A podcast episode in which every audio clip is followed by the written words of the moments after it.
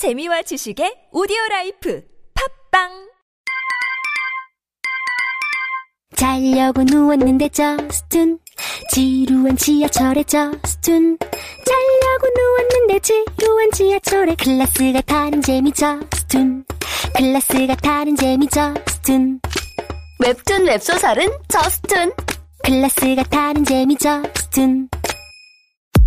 다이어트를 위한 꿀팁 동결건조 채소와 곡물, 단백질, 그리고 효소와 비타민, 미네랄로 만든 다이어트 전용 그린 스무디로 하루 한두 끼만 바꿔 드세요. 비타샵 그린 스무디 다이어트. 1522-6648 1522-6648 혹은 비타샵을 검색해 주세요 야, 이 부장! 네가 부장이면 땅이야? 뭐뭐뭐뭐 저 인간 저건 쟤 오늘도 술술 풀리고 안 먹고 회수 갔냐 내일도 신체 상태로 출근하겠구만 아 아유 고려 생활건강 술술 풀리고 음주전 한포가 당신을 지켜드립니다. 특허받은 천연 유래 성분 숙취 해소제 술술 풀리고를 은하계 최저가로 딴지마켓에서 만나보세요.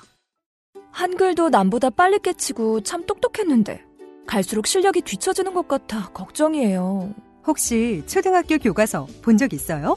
어려운 어휘가 너무 많아요. 학교에서는 어휘 개념을 하나하나 설명해 줄 시간이 정말 부족하잖아요. 그럼 어떡하죠? 내 아이의 어휘만큼은 내가 책임져야죠. 어휘 공부의 정성. 초등어휘 삼천 초등어휘 오천 검색창에 초등어휘 3천을 쳐보세요.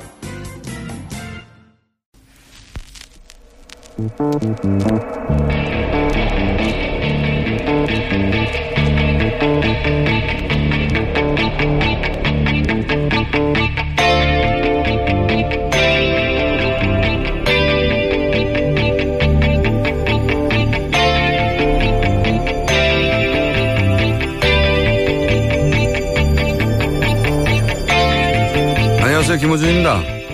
자유한국당이 담배값 인하 법안을 발의 예정이라고 합니다. 이 법안 발의를 일부 언론은 이렇게 보도합니다. 부자 증세에 서민 감세로 맞불. 자유한국당은 담배값을 인상한 당사자 정당이죠. 국민 건강을 위해 담배값을 인상한다고 했고 그 세수를 마음껏 썼습니다. 그런 후 정권 교체 3개월도 안 됐는데 그새 담배가 국민 건강에 좋은 걸로 바뀐 겁니까? 아니면 서민이 3개월 만에 새로 발명된 건가요? 이거 안 그래도 복지 예산에 부족한 세수를 더욱 모자라게 만들 심산 아닌가요? 세수 부족해서 인하 못하겠다고 하면 서민 걱정 안 한다고 공격할 거리도 생기는 거고 한마디로 정부 여당 엿먹으라고 하는 거 아닙니까? 그리고 그렇게 서민이 걱정됐으면 그 세수를 진작에 복지에 썼었어야죠. 그렇다고 국민 건강 때문에 거뒀던 그 돈을 금연 사업에 다 썼느냐. 오히려 금연 관련 사업 예산 비중은 줄었습니다. 야당이 여당 골탕 먹이는 거 자기 기량껏 할 수 있습니다. 그거 지켜보며 평가는 국민이 하게 되죠. 하지만 이 뻔한 정치 공세를 언론이 서민 감세로 포장해 주는 건 뭔가요? 국가 조세 정책이 장난도 아니고 이거 하루아침에 뒤집는 걸 어떻게 서민을 위하는 걸로 포장해 주는 겁니까? 중립인 척 하는 거면 비겁한 거고 알면서도 그러는 거면 야비한 거죠. 김어준 생각이었습니다.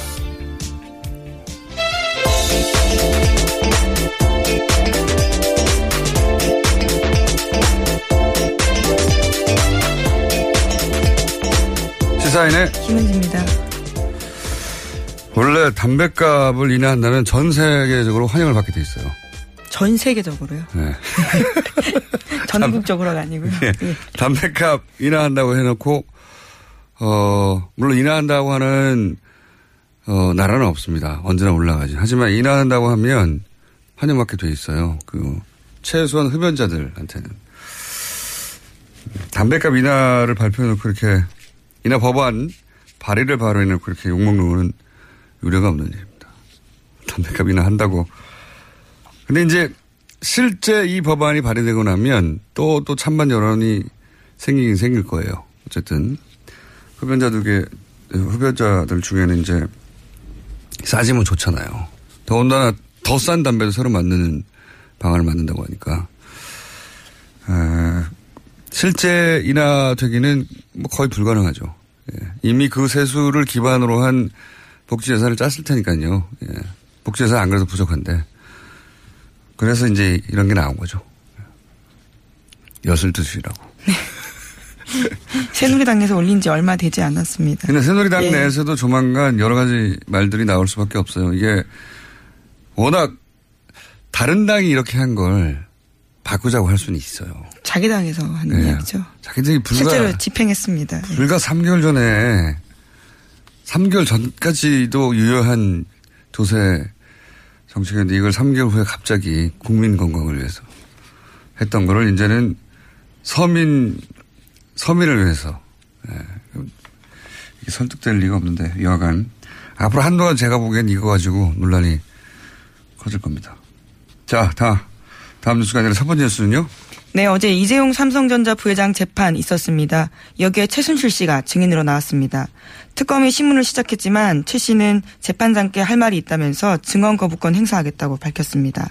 그 이유에 대해서요, 자신은 특검을 신뢰하지 못한다면서 지난번에 갑자기 자기 딸을 데리고 가서 먼저 특검이 증인 신문을 강행했다라고 주장했습니다. 뿐만 아니라 딸로 하여금 자신을 압박하는 제2의 장시호 만들기를 특검이 하고 있다. 이렇게 밝히기도 했는데요. 또 과거의 특검 수사에서 검사가 삼족을 멸하고 손자를 가만히 안 두겠다라면서 옛날 임금도 하지 못한 이야기를 하고 있다. 주장하기도 했습니다. 그러자 재판부가요. 그러면 왜 재판에 나왔냐라고도 묻기도 했습니다. 어, 그래서 결국은 뭐 휴정했다가 다시 재개했다가 재개 5분 만에 끝난 거죠. 네. 네. 제 여러 차례 재개했는데요. 계속 증언을 하지 않아서 심지어 최순실 씨가 이런 주장까지 했습니다. 증언을 거부하는데 자꾸 특검에서 물어보는 건 고역이라면서요. 고문하는 방식으로 해야 하냐라고 반발하기도 했다고 합니다. 딸을 데리고 가서 뭐 어쩌고저쩌고 하는 거 딸이 먼저 연락했다니까요. 본인이 얘기했잖아요. 그리고 네, CCTV CCTV를. 봤더니 특검차를 향해 달려가지 않습니까? 특검차로부터 도망가는 게 아니고 그리고 이제 이 삼종을 멸하고 이건 거짓말이 틀림없다고 저는 어 검찰을 경험한 사람으로서 어, 얘기할 수 있는데 요즘 검찰 이렇게는 안 합니다. 이렇게는 안 하고 이 프레임은 어, 지속적으로 사실은 어, 박근혜 최순실 측에서 어, 주장해왔던 프레임이죠. 그 헌재 판결 직전에 박근혜 대통령 특검과 대면 조사를 한다 안 한다 하려고 했는데 뭘 공개해서 안 한다느니 끊임없이 안 할 이유를 댄, 핑계를 댔잖아요. 네, 지난 겨울 한참 씨름이었습니다. 그때 쓰던 수법이에요. 그러니까 그 당시 되돌아보시면 최순실 씨가 날 갑자기 민주주의 특검이 아닙니다라고 소리치기 시작했고 그다음에 김영재 의원의 부인 박지원 씨가 갑자기 자백을 강요받았다 하면서 과호흡으로 쓰러졌죠.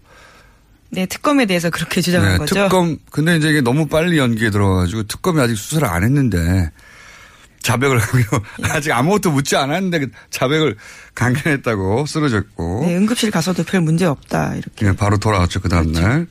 그리고 서석구 변호사도 당시에 똑같은 주장을 했었어요. 이런 주장들. 그거를 뉴스공장에서 서석구 변호사 인터뷰 직전에 아마 이렇게 나올 것이다. 어, 라고 말해놓고 잠시 후 인터뷰했더니 역시, 예, 똑같은 얘기를 해서. 그 프레임 그대로는 겁니다. 예. 특검 수사에 흠집을 내려고 하는 태도이죠. 그 강압 수사 한마디로 말해서 강압 수사 프레임이고 그래서 정당성도 없고 법, 어, 위법하다. 지금도 뭐 고문하는 방식으로 해야 하느냐 이런 얘기를 하지 않습니까? 무슨 고문을 하는 방식이에요. 재판장 재판관 바로 앞에서 사람들 다 있는 듯 하는데 네. 네, 그- 포괄적 그 진술 거부를 할 수 없기 때문에 각각을 물어보는 방식으로서 거부하라고 했지만 그게 고문이라고 주장하는 거죠. 질문을 너무 많이 해서 고문이라는 거잖아요. 예. 말이 안 되는 이야기인데 어쨌든 프레임이 딱 그렇게 잡힌 거죠. 강압적으로 우린 당했다. 그래서 다른 진술들도 그것은 강압에 의한 진술이라고 주장하려고 하는 그런 프레임이고 거짓말입니다. 라고 저는 주장하는 바이고 어쨌든 이재용 부회장 재판이 이제 구속 어, 재판이 아니라 구속 기한이 딱 한 달 남았거든요. 네, 그렇죠? 8월 27일입니다. 그러니까 한 달 남았어요. 그러니까 한달 후면 어 만약에 한 달 내에 재판이 끝나지 않으면 일단 석방된 상태에서 이제 구속이 만료되니까 네, 그래서 지금. 네, 재판부는 8월 27일 전에 결론 내리겠다라는 태도입니다. 알겠습니다. 예. 이재용 부회장 재판은 이런 식으로 진행되고 있습니다. 여전히 어, 각 증인들이 제대로 증언하는 사람이 아무도 없는 거예요. 삼성 쪽에서는 아예 아무 말도 안 하고 예. 그렇죠. 증언 거부하고 있습니다. 최순실 씨도 나와서는 원래 여기는 질문을 받는 자리지 자기 주장하는 자리가 아니거든요. 판, 이 판사, 판사도 물을 때가 있어요. 변호사나 검사가 서로 어, 신문하고 반대 신문하고 그런 사이에 자기 답변을 하는 자리지 묻지도 않았는데 이런 얘기를 한 거예요. 지금 특검을 신뢰하지 못하기 때문에 장시호를 만들었고 삼족을 멸하고 막 혼자 그러면 재판장이 이게 그런 말을 했겠죠. 틀림없이 여기는 질문에 답하는 자리라고. 네, 그렇죠. 왜 나왔냐라고 물어봤습니다. 네. 최순실 씨는 상관이 없는 거죠. 자기 하고 싶은 얘기 막 하고 언론들이 그걸 받아쓰기를 원하는 거고 그런 언론 플레이를 하고 있다 여전히. 다음 뉴스는요. 네, 계속해서 이재용 삼성전자 부회장 재판 소식 관련해서 전해드리면요. 어제 장충기 전 사장과 이현수 국정원 전 기조실장이 주고받은 문자 메시지 알려드린 바 있습니다. 국정원이 이 전 실장에 대해서 감찰을 벌이고 있다라고 SBS가 보도했는데요. 이 전 실장 같은 경우에는 지난 2013년에 최순실 씨에게 국정원 기조실장 인선 청와대 문건 넘어간 적 있다 밝혀진 바 있습니다. 국정원은 이전 실장이 삼성을 위해서 감사원 인사에 개입한 의혹에 대해서 먼저 감찰하고 있다고 하는데요. 이거 관련해서도 지난 4월 달에 재판에 내용이 나온 적이 있습니다. 이전 실장은 장충기 정 사장과 감사원 사무총장 인사에 대해서 이야기를 한 바가 있다라는데요. 메르스 사태로 삼성병원에 대해서 감사 청구가 논의되던 2015년 7월 달입니다. 장충기 당시 사장이 이 실장에게 감사원 사무총장 후보로 거론되던 이모 씨에 대해서 반대 뜻을 밝힌 것으로 나옵니다. 아, 이게 뭐 복잡해 보이지만 간단합니다.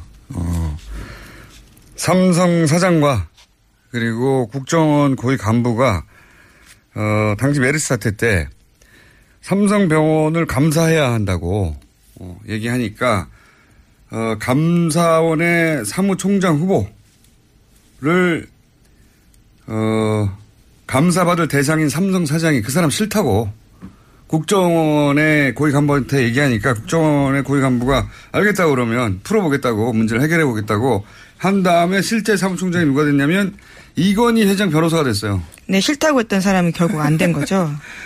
이게 국가기관 인선을 사기업 사장하고 의논해가지고 사기업 시장이 싫다고 그러니까 바꿔준 겁니다. 네. 국정원도 사실 사무총장 인선에 개입할 수 없는 사람인데 이런 당연하죠. 상황입니다. 당연한데 그 국정원 삼성이 국정원을 통해서 국가기관 인선도 마음대로 할 수 있었고 국정원은 기꺼이 삼성 이야기를 들었다는 얘기고요. 삼성의 국정원이었던 거죠. 국가기관이 이게 자기들 마음대로 나를 운영한 거예요. 감사를 받을 대상이 감사를 할 사람을 자기 마음대로 정한 거죠. 예. 감사원이 삼성 병원을 감사해야 되는데 거기에 감사원의 사무총장 후보가 마음에 안 드는 사람이니까 다른 사람을 바꾸라고 했더니 실제 이건희 회장 어, 자기들 대장 변호했던 변호사를 거기다 갖다 놨어요. 제대로 될 리가 있습니까 이게? 그러면 이거는 어, 아주 큰 죄로 합니다. 이런 구체적인 정황이 처음으로 드러나는 건데요. 뭐 그런 말들은 많잖아요. 삼성공화국이고 예. 삼성이 맨 위에 있다고. 근데 국정원의 고위 간부가 기조실장이면 인사 예산을 총괄하는 자리이기 때문에 굉장히 파워풀한 자리인데 게다가 한 발 더 나아가서 그 기조실장 인선에 관한 청와대 문건을 최순실 씨가 받았다. 그러니까 이 기조실장이 최순실 씨의 입김이 들어간 기조실장이 아니냐, 원하는 사람이 된 게 아니냐, 이런 의혹이 있는데 다 엮이는 겁니다. 네, 그래서 네. 지금 국정원에서 감찰에 나섰다라는 겁니다. 나라가 말이 아니었어요. 예. 다행인 것은 그 일부가 드러나기 시작했는데, 예, 이렇게 드러날 줄은 아무도 몰랐겠지만, 어쨌든 감사원 사무총장도 삼성이 싫다고 하면, 예, 다른 사람으로 바뀌고, 더군다나 삼성하고 관련된 변호사가 그 자리에 가기도 하고, 그런 게 어, 밑에서 은밀히 움직인 게 아니고 예, 사장과 고위 간부가 같이 의논해서 결정했다. 대단합니다. 네. 이거 반드시 밝혀내야 되겠네요. 네, 그래서 국정원 같은 경우에는 이번에 이 사실이 확인이 되면 검찰에 수사 의뢰하는 방안도 고려하고 있다고 합니다. 고려를 왜 합니까? 그냥 수사 의뢰해야죠. 당연히. 말이 되는 소리예요, 이게. 자, 다음 순요. 네, 복구가 된 국정원 녹취록에 대해서도 계속해서 전해드리고 있습니다. 이번에는 원세훈 전 국정원장이 친정권 인사에게 국정원 예산을 이용해서 도와주라고 지시한 정황이 담긴 녹취록이 나왔습니다. 구체적인 내용을 보시면요. 원세훈 전 원장이 4대강 사업과 지방선거 및 총선에 대한 적극 대처를 지시하면서 우호 세력에게 국정원 예산을 지원해줘라. 눈에 안 띄어야 되면 쿠션을 넣어서 지원해라. 이런 취지로 지시했다라고 합니다. 여기서 이제 4대강 사업은 그렇다고 쳐요. 예.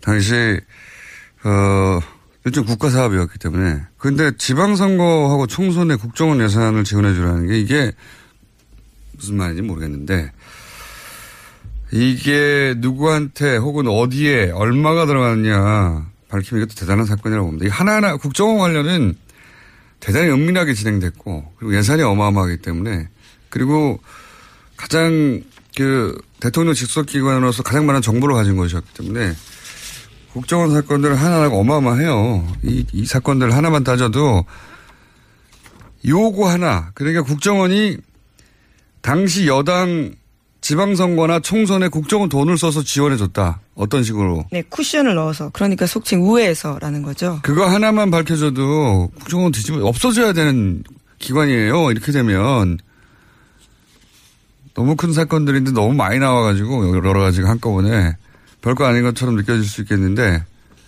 FBI가 예를 들어서 공화당 당선을 위해서 뛰었다. CIA가 예. 네, CIA가 돈을 써가지고 공화당 후보들을 당선시켜줬다. 이거 말도 안 되는 거잖아요. 예, 그런 일이 벌어 그런 일을 벌이라고 지시를 한 겁니다. 그러면 국정원이 국정원장이 하라는데 싫습니다. 우리가 우리는 절대 그럴 수 없습니다. 그랬겠어요? 그런 사건. 네, 물증이 또 하나 나온 겁니다. 자, 하도 문건이 많이 나와가지고 문건이 최근에 쏟아진 건 청와대가 첫, 첫 출발이고요. 그리고 또 하나는 디도스 공격을 디도스 사건, 선관위 디도스 사건 그때 특검팀에 줬어야 할 문건 700건이 고스란히 검찰 내에 잠자고 있다가 청와대로 바로 날아갔다. 네, 박근혜 정부의 청와대에 네. 들어간 거죠. 그 700건이 있고요. 그런 다음에 최근에는 이제 국정원 TF가 출발한 이후에 복구하고 있는 문건들이 있는 겁니다. 자체적으로 복구한 겁니다. 하도 문건이 여러 군데서 동시에 나와가지고 그리고 다 거기에 국정원이 거론되다 보니까 이게 어디서 나왔나 하실 텐데 문건이 하여튼 세 종류가 있다. 이미 2011년에 디도스 특검 할 때 확보했던 문건이 이제 이제 공개력이 이제 정체가 드러나는 것이고 또 하나는 정권이 교체된 다음에 국정원 TF가 복원해 삭제된 걸 막 복원하고 있는 네, 거고요. 원세훈 전 원장의 네. 발언이 중심입니다. 그리고 최근에 이제 300건으로 시작된 문건들 여기서 쏟아지다 보니까 예 뉴스가 계속 나오네요. 예. 하여튼 그 쏟아지는 가운데 굉장히 충격적인 거거든요. 예. 국정원의 고위 간부하고 삼성 사장이 국가기관의 인선을 자기들끼리 결정했다는 거. 그리고 국정원 예상으로 총선과 지방선거를 도와줬다는 거. 예. 어떻게 도와줍니까 도대체? 상상이 잘 안 가는데. 도와줬다는 거죠. 이게 국정원장이 하라고 그랬으니까. 네, 예산을 지원해주라고 했기 때문에요. 돈을 쏜 거죠. 예. 뭘 어떻게 했을까요? 아, 이거 두, 세 개 뉴스였는데 벌써 시간이 거의 다 돼. 제목만 빨리빨리 짚고 넘어가죠. 네, 감사원에서 4대강 네 번째 감사를 하는데 결과가 뒤집힐지 주목이 된다라고 동아일보가 보도했습니다. 2010년 첫 감사에서 예비 타당성 조사 면제됐었는데요. 이것이 문제가 있다는 취지로 지금 감사원이 다시 보고 있다는 겁니다. 저는 사법부 얘기를 계속 하는데 최근에 사법부도 책임질 사법부를 어떻게 연주할 것인가 사법부가 이상하게 돌아갈 때 도대체 이 얘기를 계속 하는데 여기에는 사, 대법원 사법부의 책임도 있어요. 왜냐면은 그 당, 당시 이제 소송단을 꾸며가지고 사대관에 반대하던 시민단체와 국민들이 예비 타당성 조사를 생략했단 말이죠. 돈이 뭐 20조가 들어가는데 이 돈이 들어가서 어 제대로 쓰일 수 있고 제대로 쓰일 만한 사업이고 돈을 투자할 만한 가치가 있는가 이런 조사를 해야 되잖아요. 예, 예비 타당성 조사입니다. 그게. 그런 걸 조사해야 되는 걸안 했단 말이죠. 사대강은 생략해버렸어. 그냥 돈을 써버렸어요. 그래서 이게 말이 되느냐고 소송을 했는데 당시 결론이 뭐였냐면 예비 타당성 조사는 사업 그러니까 사업 때문이 아니라 예산 편성을 위한 절차일 뿐이다. 별도라는 거죠. 이게 말이 안 되는 겁니다. 예산 편성을 왜 해요? 사업을 하려고 하는 거잖아요. 그러니까 예비 타당성 조사 없이 사업을 하면 안 된다라고 문제 제기를 했더니 최종적으로 대법원이 행정소송에 결론을 내놓은 것은 예비 타당성 조사는 사업하고는 별개고 이게 예산 편성을 하려고 하는 거다. 물론 거기에 그게 완전히 틀린 말은 아니죠. 예산 편성을 하려고 하고 예산 편성을 왜 합니까? 예산 편성을 해서 사업을 하려고 하는 거잖아요. 이 이런 말도 안 되는 형식 논리를 가지고 결국은 그 사대강 사업 어 위법하다고 막아달라고 행정소송을 냈는데 사법부가 그냥 당시 이명박 정부가 원하는 대로 답을 내줬어요.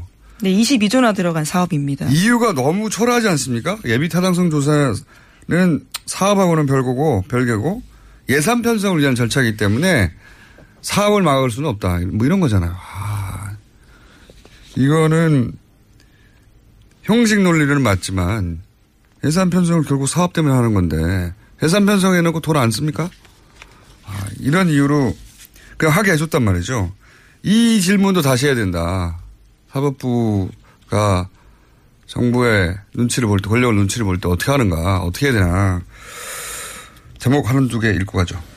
네, 경찰청에서 박근혜 정부 불법 폭력 시위 단체 목록이 나왔는데요. 여기에는 보수 단체는 하나도 없다고 합니다. 대신에 진보 성향 단체가 57곳이었습니다. 거기에는 세월호 관련된 단체도 포함되어 있다고 합니다. 네. 세월호 단체는 폭력으로 규정해 놓고 경찰이 어버이연합 실제 경찰 수장을 두드려 팬 거는 어버이연합이에요. 그런데 거기는 어, 목록이 없고 뭐 그런 거 알겠습니다. 또 하나 정도 읽고 끝낼 수 있을 것 같습니다. 네, 어제 추정 60분 방영됐는데 화제가 되고 있습니다. 이명박 대통령의 이명박 전 대통령의 아들인 이시영 씨가 마약 스캔들 수사에서 제외됐다라는 주장이 나왔기 때문입니다. 이건 사실 사건 초기부터 있었어요. 예. 당시에 어, 그 스캔들은 김무성 김무성 전 대표의 사위에 그렇죠. 포커스가 맞춰져서 사건이 좀 진행되는 듯 하다 흐지부지 끝나버렸는데 근데 이게 이, 어, 김무성 전 대표의 사이 때문에 흐지부지 된 게 아니라 이명박 전 대통령의 아들 이시영 씨 때문에 흐지부지 된 거 아니냐라고 하는 그런 식의 의혹이 실제 그때 있었죠. 근데 이제 2년 지나고 나서 어, 이 사건이 이명박 전 대통령 아들 이시영 씨가 연루된 거 아니냐고 하는 의혹이 어제 추정 60분을 통해서 제기됐습니다. 추정 60분이 웬일입니까 이제. 예. 제기됐고 그때 이런 얘기도 있었죠. 어, 김무성 전 대표의 사위 에이모 씨의 집에서 어, 주사기에서 이제 DNA가 나왔는데 DNA가 어, 사위의 DNA가 아닌 제3자의 DNA도 있었다. 그러면 제3자가 누군지 조사하고 제3자에 대해서 이 국가수 DB에 등록해야 된다 얘기가 있었거든요. 근데 국가수 DB에 이 제3자의 그 DNA는 등록을 안 했어요. 그래서 제3자가 누구냐 도대체 국가수 DB에서 뺄 만큼 당시에는 국가수 DB에는 이렇게 복수에 DNA가 있을 때는 등록하는 절차가 없다 그러는데 그 거짓말로 거짓말이었거든요. 있는 건데 누군가를 뺐어요. 누구를 뺐느냐. 그 얘기가 이제 다시 나오겠죠. 그거가 묻혀있던 사건인데 추정 60분이. 네, 검찰이 바둑이 수사한 거 아니냐라는 의혹이 제기되고 있는 거죠. 실제로 김무성 전 대표의 사위는 양형 논란도 있었습니다. 굉장히 음. 가볍게 처벌받았다라는 거죠. 검찰이 항소하지도 않았었고요. 그때 검찰도 항소 안 했고 그때 이제 드러난 마약이 다섯 종류였거든요. 예. 거의 마약 부패였는데 부패 파티에 가까웠는데 근데 그게 연루된 사람이 더 있었다. 전 대통령의 아들이. 예. 이런 의혹이 처음으로 공중판을 탔네요. 예. 여기까지 하겠습니다. 시사인의 김은지였습니다. 감사합니다. 모닝똥? 제겐 사치였죠. 내가 토끼인지 토끼똥이 나인지 내가 변을 본 것인지 변을 당한 것인지 나는 바나나이고 싶다. 간혹 구렁이이고도 싶다.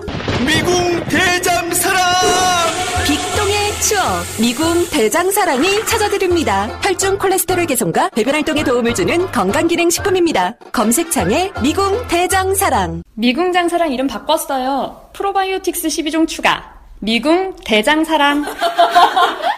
골반 잡자 바로 잡자 바디로직 허리 통증 바로 잡자 바디로직 2017년 cool summer 바디로직 라이트 출시 통기성이 좋아 땀 걱정 없이 한여름에도 쾌적하게 입은 듯 안 입은 듯 가벼움의 신축성은 그대로 자세가 좋아지는 골반 교정 타이즈 바디로직 검색창에 골반 교정 바디로직 라이트 아무도 묻지도 따지지도 않고 가입하셨다고요? 보험은 너무 어려워요. 걱정 마십시오.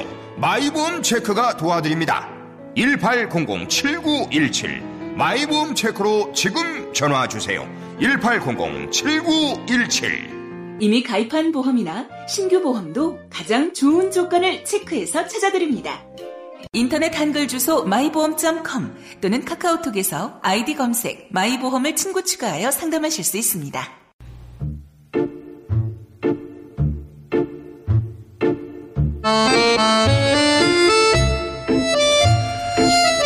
자, 두 분 다 오랜만입니다. 네, 내부자 둘. 더불어민주당 안민석 의원 나오셨습니다. 네, 최순실 루트 따라잡기 미션을 마치고 온 안민석 의원입니다. 유럽에서 뉴스 공장의 인기가 하늘로 찌를, 하늘을 찌를 듯한 것을 실감을 하고 왔습니다. 전 세계에서 하늘을 찌르고 있습니다. 네. 어떻게 하늘을 찌르는지 좀 이따 말씀해 주시고요. 자유한국당의 김성태 의원님 나오셨습니다. 예, 김성태입니다. 무더운 날씨 다들 고생이 많습니다. 거기 계십니까? 여름 하십시오. 좋은 여름 하십시오.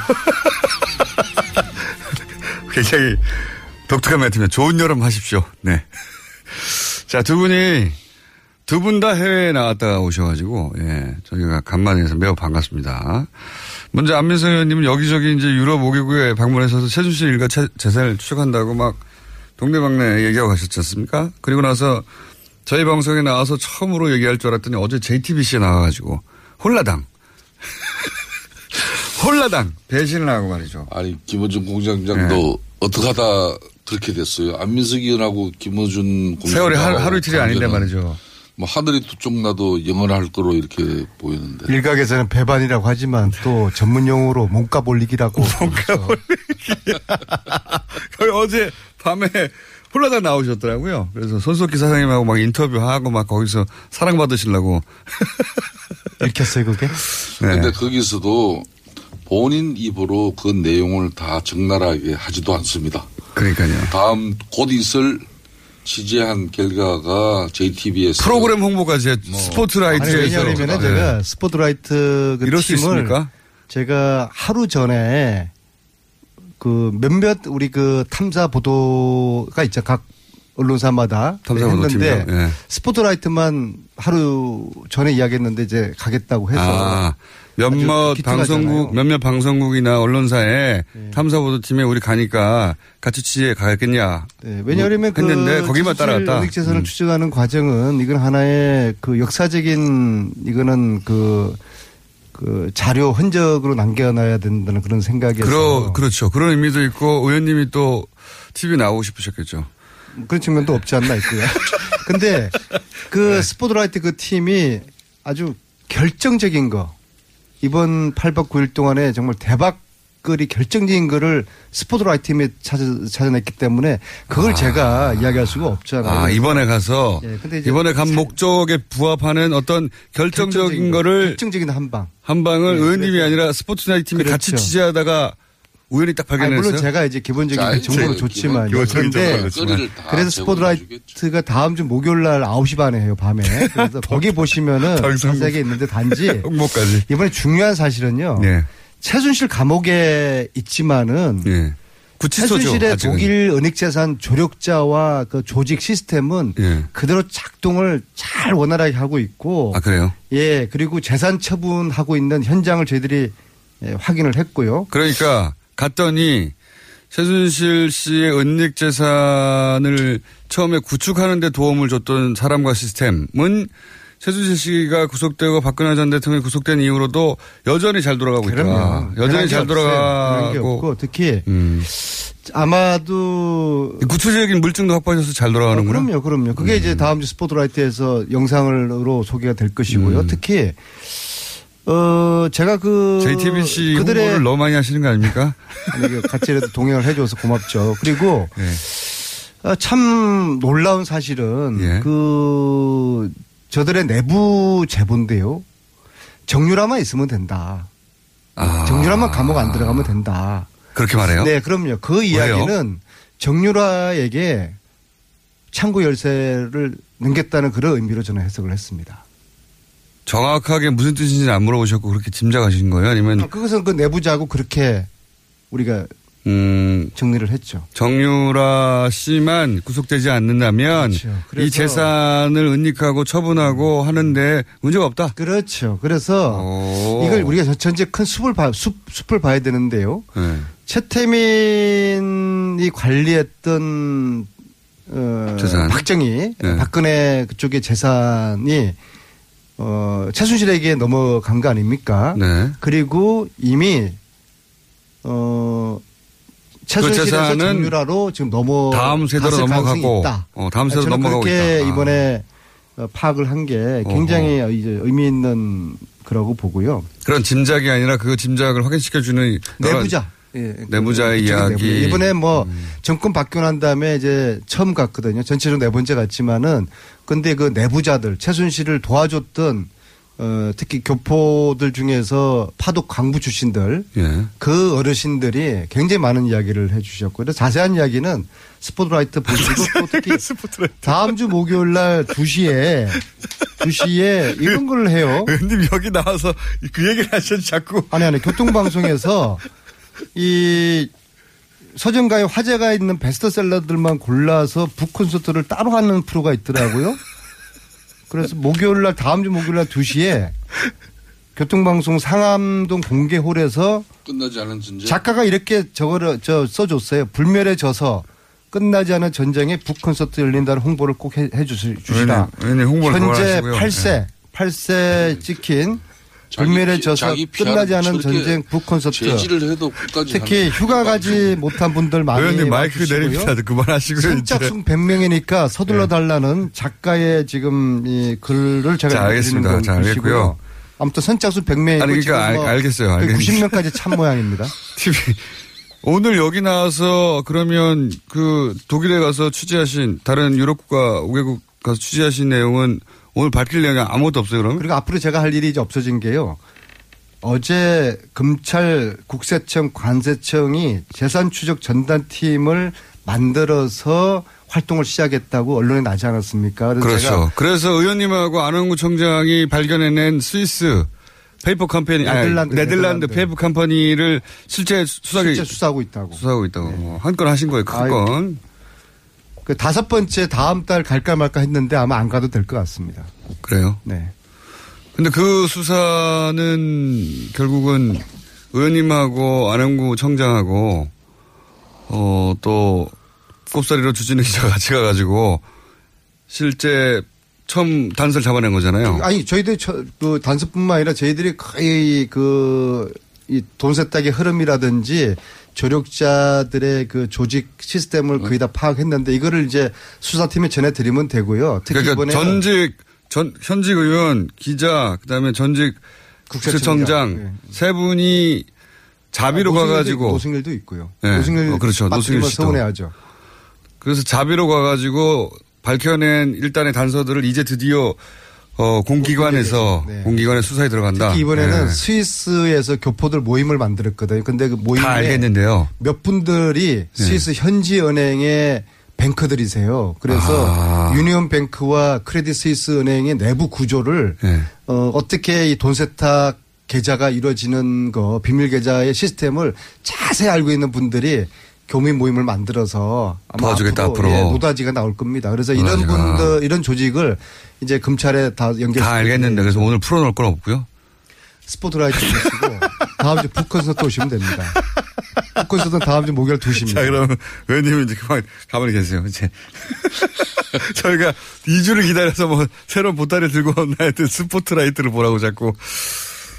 자, 그러면 김성태 의원님 이제 오랜만에 나오셨는데 에, 자유한국당의 사정은 그렇게 밝지는 않습니다. 최근에 예 를 들어서 유석춘 위원장 어, 취임하고 나서 위원들도 그렇고 본인은 이제 극우가 아니라고 하는데 자꾸 이제 뭐랄까요 어, 친 일본적인 예. 어 그리고 박근혜 전 대통령 탄핵은 문제가 있었다는 인식 그리고 탈당한 사람들에 대한 책임을 묻는 거 뭐 이러면서 시끄럽지 않습니까? 예, 개, 개혁을 한다고 그랬는데 거꾸로 가는 거 아니냐. 과거로 회귀하고 박근혜 시대를 더 거슬러서 박정희 시대까지 가는 거 아니냐. 아, 유신도 문제가 없다고 하니까. 짜증나요, 짜증나. 그 지난 대선에서 승리한 뭐 어떻게 보면은 최순실 국정농단 때문에 가장 큰 수혜와 은혜를 입고 탄생한 정권이 문재인 정권인데. 은혜까지요? 예, 집권당인 민주당은 이제 집권을 했음에도 어떻게 더 혁신하고 또 당의 시스템을 더 현대화하고 더 국민 정서에 맞는 당청 관계를 가져갈 것인가 이런 고민을 하고 있는데 야당이 된 저희 자유한국당은 아직까지 탄핵 찬성이냐 반대냐에 뭐는 이런 끝날 길 없는 입시름 논쟁을 하고 있다는 이 자체가 참 안타까운 일이죠. 아니 근데 그- 거슬러 올라가서 유신까지 거슬러 올라갔습니다. 그때도 그러니까 문제 이- 없었다고. 게다가 이 탄핵 문제는 이미 우리 국회를 넘어서 헌법재판관 전원이 만장일치로 결정까지 받은 그런 사안인데 한편 말로는 헌법재판소의 판단을 이렇게 존중한다고 하고 실제로는 탄핵을 부정한다면은 우리 자유한국당의 핵심에 대해서 우리 국민들이 그 진정성을 누가 가지겠습니까? 그런 측면에서 저는 우려고 보수의 진정한 정체성이 무엇이고 또 새로운 보수상을 어떻게 재설정해야 하는 것은 지금 지리멸렬한 보수가 제일 먼저 다뤄야 할 문제죠. 국민적 심판이 끝난 탄핵 문제에 언제까지 매달릴 수도 없는 것이고 또 한 사람의 신념이나 또 상황 판단이 당 전체의 핵심 방향이 될 수도 없는 겁니다. 안 나오시는 어, 그런 사- 측면에서 사실상이 없어졌네요. 섭섭하게. 아, 그렇지만은 뭐 이 핵심 위원장의 애국 충정이나 좋은 말로 하면은 뭐 지금처럼 거군이 또 뭐 자판이 이런 저급한 논쟁은 저는 의미가 없다고 봅니다. 이제 저급하지는 않은 것 같은데요. 실제 육선 위원장이 그 논란이 된 발언을 많이 하긴 했지 않습니까? 그건 이제 과거죠, 과거. 합니까? 핵심 위원장이 되기 이전에 굳이 이야기한다면은 학자로서의 자기의 자신의 소신과 또 뭐 그런 의사 결정의 판단을 이제 뭐 존중하는 거지만은 이제는 공당의 핵심 위원장으로서 그런 과거의 어떤 학자로서의 자신의 소신과 판단에 대해서는 이제 조심해야 되겠죠. 위원들도 그런 분이 오셨어요. 탄핵에 대해서 탄핵 찬성파들은 주인을 문 개 XX다. 주인을 문. 이런 표현도 있고 유신도 어쩔 수 없다는 얘기도 하고 혁신위원장만이 문제 아니라 같이 들어온 혁신위원들도 그런 인식을 같이 하는 분들이 모였던데 여하간 이 혁신위원회 발 구체적인 혁신 방안들이 나오기 시작하면 그 당내에서도 문제가 될 그러니까 뭐 이런 보편적인 우려 속에 대려 어 자유한국당이 더 강한 핵심안이 나오고 아 국민들이 납득할 수 있는 그런 핵심안이 만들어진다 그러면 그것도 센세이션하게 큰 반전을 일으킬 수 있는 거다 아닙니까? 존중하겠는데 근데 최순실 재산 몰수 특별법은 왜 자유한국당 의원들은 107명 의원들 중에서 딱 한 분만 빼고 나머지 분들은 왜 아무도 서명을 안 하세요? 왜 반대를 하세요? 그게 나오면 나올수록 자유한국당이 불리하겠죠. 그, 저, 안 의원님. 그것 좀 설명 좀 해주세요. 왜 반대하세요? 어, 비록 제가 자유한국당 소속입니다. 바른정당에서 자유한국당이나 바른정당에서 공동 발의에 참여하는 유일한 의원이긴 하지만은 당 차원에서 우리가 반대하는 건 아니에요. 그러니까 개인적으로 왜 반대하세요? 자, 저희 당의 아니, 의원님은 심재철 발의 동의하시잖아요. 예. 국회 부의장 같은 사람도 이 법하고 유사한 지금 특별법을 이미 발의했습니다. 발의해가지고 저를 포함해 그, 저를, 그것도 제가 또 동의를 했는데 자유한국당과 바른정당의 소속 여러 인들이 같이 공동 발의가 돼 있어요. 그래서 우리 안현님 법안 발의에 참여하지 않았다고 해가지고 그게 어, 비난의 대상이 돼서는 안 됩니다. 법안의 취지에는 다 공감하고 있어요. 하지만 이 정당 의원도 20명 중에서 한 분도 참여하지 않- 이게 않았어요. 내가 뭐 물론 굳이- 서명을 불참한다고 그래가지고 특별법에 반대한다고 보지는 않는데요. 예, 예. 근데 아마 특별법 반대하는 정당이나 의원님들은 국민들이 아마 가만히 있지 않을 것 아, 같은데요. 이게 한 두 가지 이유가 있어요. 제가 솔직하게 이야기할게요. 네, 네. 첫 번째 이유는 이 법안이 정치적으로 악용되지는 않을지 우려하시는 그런 분들이 많이 계십니다. 두 번째는 어떻게 악용된다는 두 번째는 이게? 안민석 의원님이 추진하시는 법안이기 때문에 저 법안에 자- 발 잘못 담갔다가 한마디로 폐가 망신하는 사람 여러 봤으니까 그 조심스러운 거예요. 아니 그게 무슨 말씀이세요? 안민석 의원이 누굽니까? 당장 최순실 사태는 제쳐놓고서라도 지난 19대 때 그러니까 국회 교문이 우리 안민석 의원이 간사를 하신 적이 있죠. 그죠? 18대, 그거는. 뭐 해방 전 이야기고요. 예, 예. 그때도 하여튼 이 상임위인 교문위에서 당시 정부 여당 법안을 모조리 제동 걸어가지고 단 한 건도 처리되지 못하게 한 그런 장본이. 어, 그건 뭐 악법이니까. 아마 제가 대한민국 이다 통과 안 헌전 역사상 거죠. 2년 동안 소속 상임위에서 그것도 집권당 법안을 단 한 건도 처리하지 않은 그런 역사를 가진 사람은 아마 전무후무할 겁니다. 그래서 당시에 홍준표 대표가 저를 해방 이후 최악의 불량 간사라고 칭했는데요. 그건 악법을 제가 막은 거고요. 그거 하고 최순실 재산 몰수 특별법은 이게 여야가 따로 있는 게 아니라 진보 보수가 따로 있는 게 아니라 이거는 대한민국의 부정부패를 체결한 법이고 대한민국의 정의를 바로 세우자는 법인데 왜 오늘 제가 이제 그 발의를 할 겁니다. 이제 예. 더 이상 한 달 동안 제가 이 서명용지를 돌렸는데 더 이상 기다릴 수가 없어요. 그래서 지금 현재 보면은 저희 당 물론 저희 당 의원들도 18명이 서명을 안 하셨어요. 그리고 바른정당, 자유한국당 한 분도 안 하셨어요. 그래서 전체 130명이 자유한국당은 한분 하셨죠, 김성태 의원님. 한 분은 김성태 의원님은 뭐 저 때문에 억지로 뭐 마지못해 하시는 거고 그래서 유감스럽게도 하네. 과반수를 확보를 하지 못했어요. 그래서 네. 어, 참으로 안타까운 심정이지만 더 이상을 지체할 수가 없고 뭐 국민들에게 20명만 더 발의하면서 확보하면 되는 거 아닙니까? 그죠? 그게 안 돼요. 공동 발의는 그렇게 20명이 부족하더라도 실제 투표할 때는 아, 할 물론 수도 있죠. 찬성할 수도 있겠지만 몰래 찬성할 수도 있죠. 그런데 예. 제가 볼 때는 이 바른 정당하고 자유한국당 의원들이 지금 단 한 명도 찬성하지 않는 것은 당 차원에서 이게 반대하는 그런 기류가 감지가 되는 것이거든요. 근데 민주당에서 국민들이 가만히 18명하고 네. 그리고 18명 다 들어오고 어 바른정당에서 한 두 명 정도만 더 추가되면 가능한 거 아닙니까? 그게 산술적인 문제가 아니라요. 이게 네. 법사위 소속 법안이거든요. 네. 법사위 올리지를 않을 거예요. 올린다 그러니까 할지라도 시간을 안민- 끌겠죠. 안민석 의원께서 말씀을 합니다만은 이게 많은 동료 의원들이 법안 발의에 참여하지 않았다고 해가지고 네. 이걸 그 의원들에 대한 헌법적 개개, 개개인이 헌법 기관인데 이 문제 이제 조금 전에 이야기를 했지만은 법안의 세부 내용에 있어서도 이견이 많이 있어요.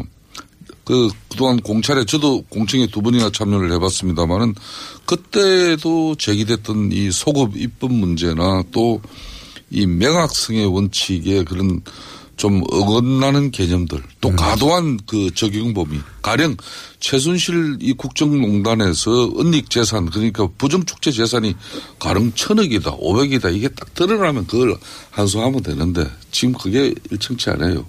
그러니까 이, 이 문제가 좀 있다. 법안이 완전하지 않고. 예. 저렇게 제 어떤 네 차례나 공청회를 한 제 법안에 대한 이렇게 흠집 내비 흠집 내기 하는 아, 건 그게 유감스럽고요. 아니 아니. 이 특별법 반대하는 정당은 아마 국민들로부터 당 해체 요구까지 직면하게 될 것으로 제가 그러니까 그런 내가 드리는 돼요. 말씀은 안민석 의원께서 이게 안민석 의원 마음은 이 정말 정의로운 법안에 국회의원 전원이 참여해 주길 바라는데. 저는 이해가 안 돼요. 어, 그게 이루어지지 못하니까 또 이제 그. 알겠습니다. 안민석 의원 특유의 지금 이제 걸리면 저 물고 걸리면 물고 이게 자유한국당 하는. 바른정당 전체 합쳐서 127명인데요. 자, 이거는 그 중에서 여기까지 하고요. 126명이 아니, 서명하지 네. 않았다는 아니, 건 우리의 네. 아니라 다른 야당- 이건 반대 기류가 분명히 담배값 얘기하죠. 담배값 다른 얘기 이제. 야당 의원들 예. 저 물어 뜯지 마세요. 요건 앞으로 더 할 기회가 국민들이 있으니까 가만히 있지 않을 겁니다. 어, 두분 오랜만에 나오셨으니까 뉴스공장 청취자들이 가만히 있지 않을 담배값이나 얘기해 보죠. 이거 어떻게 된 겁니까? 담배값은 다른 그다 이전에 이야기하는 건데요.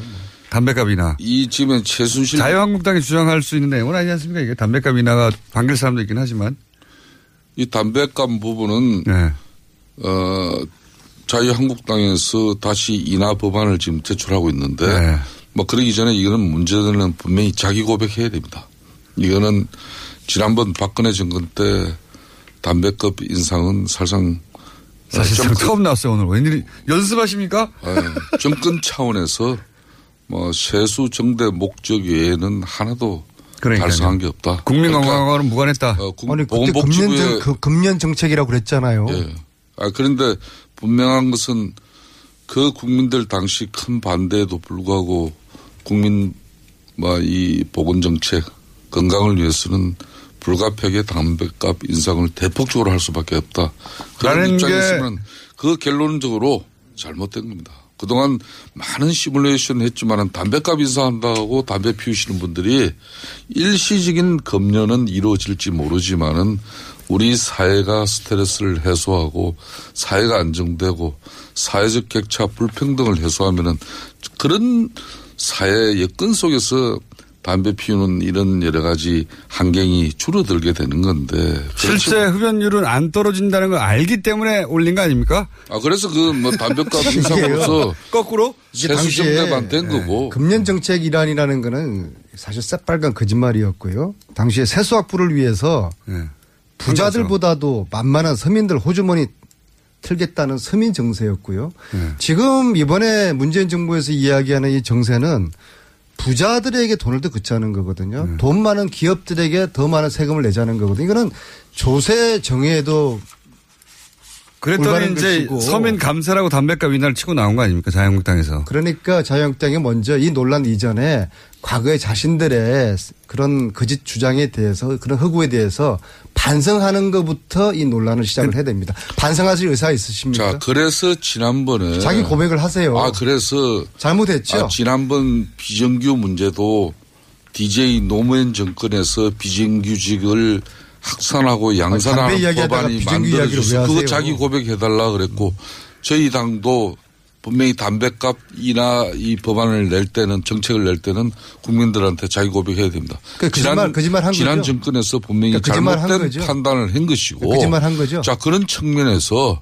서민들만 어, 담배값 인, 증가된 이 담배값 인상 부분을 일정 부분 지금 세수 정대가 올해만 하더라도 20조입니다. 그렇다면은 잘못된 정책에 의해 가지고 이렇게 세수 정대의 낙수 효과만 봤다 그러면은 지금이라도 담배값 인하는 이제 자기 고백과 함께 가져가는 게 저는 현실성이 있다고 보는 거예요. 그래도 특별법에 유일하게 서명한 김성태 의원님은 자한당 의원님들 중에서는 그래도 양심적인 분이, 분이라고 저는 생각을 합니다. 그리고 자기 고백하고 거짓말 한 거에 대해서 시인을 하셨으니까 오늘 받 거짓말 했다고는 시인 안 하셨는데요?